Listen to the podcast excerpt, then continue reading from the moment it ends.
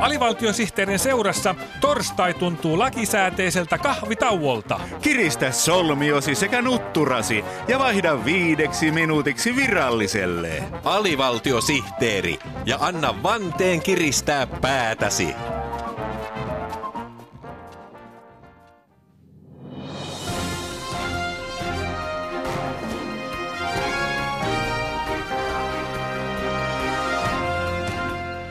Onko se lintu? Ei. Onko se lentokone? Ei. Se on AVSTTn uutiset.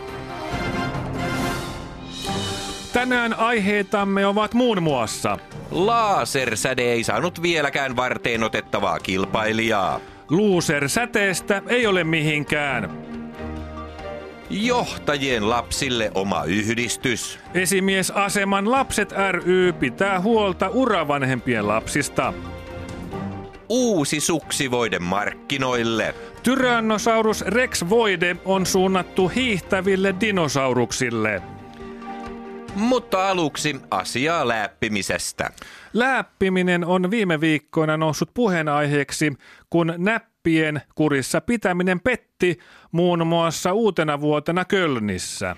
Tämä läppimiskohu on herättänyt keskustelua miesten ja naisten fyysisestä koskemattomuudesta myös Suomessa.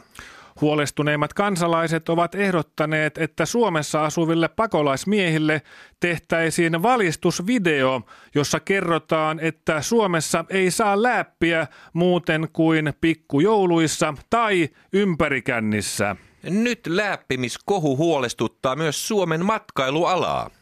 Matkailutoimittajamme Einomies Porkkakoski on tällä hetkellä Tunturi hotellissa tutkimassa asiaa. Einomies, mikä matkailualaa huolettaa? Täällä Einomies Porkkakoski, Lappi. Lappihan on englanniksi Lapland eli läppimismaa. Tämän ovat tällä viikolla Lapin matkailuyrittäjät tajunneet ja menneet paniikkiin. Vai Lapland? Niin, kukapa haluaisi lähteä pakkaseen lääpittäväksi? Juuri tästä Lapin matkailuyrittäjät ovat huolissaan.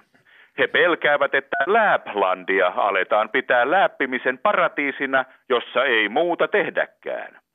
Tämän vuoksi matkailuväki on aloittanut mainoskampanjan Laplandin maineen puhdistamiseksi.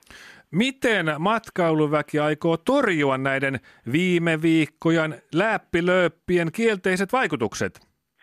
Kampanjan otsikko on Big Hand for Lapland ja siinä halutaan korostaa Lapin koskemattomia luontoarvoja.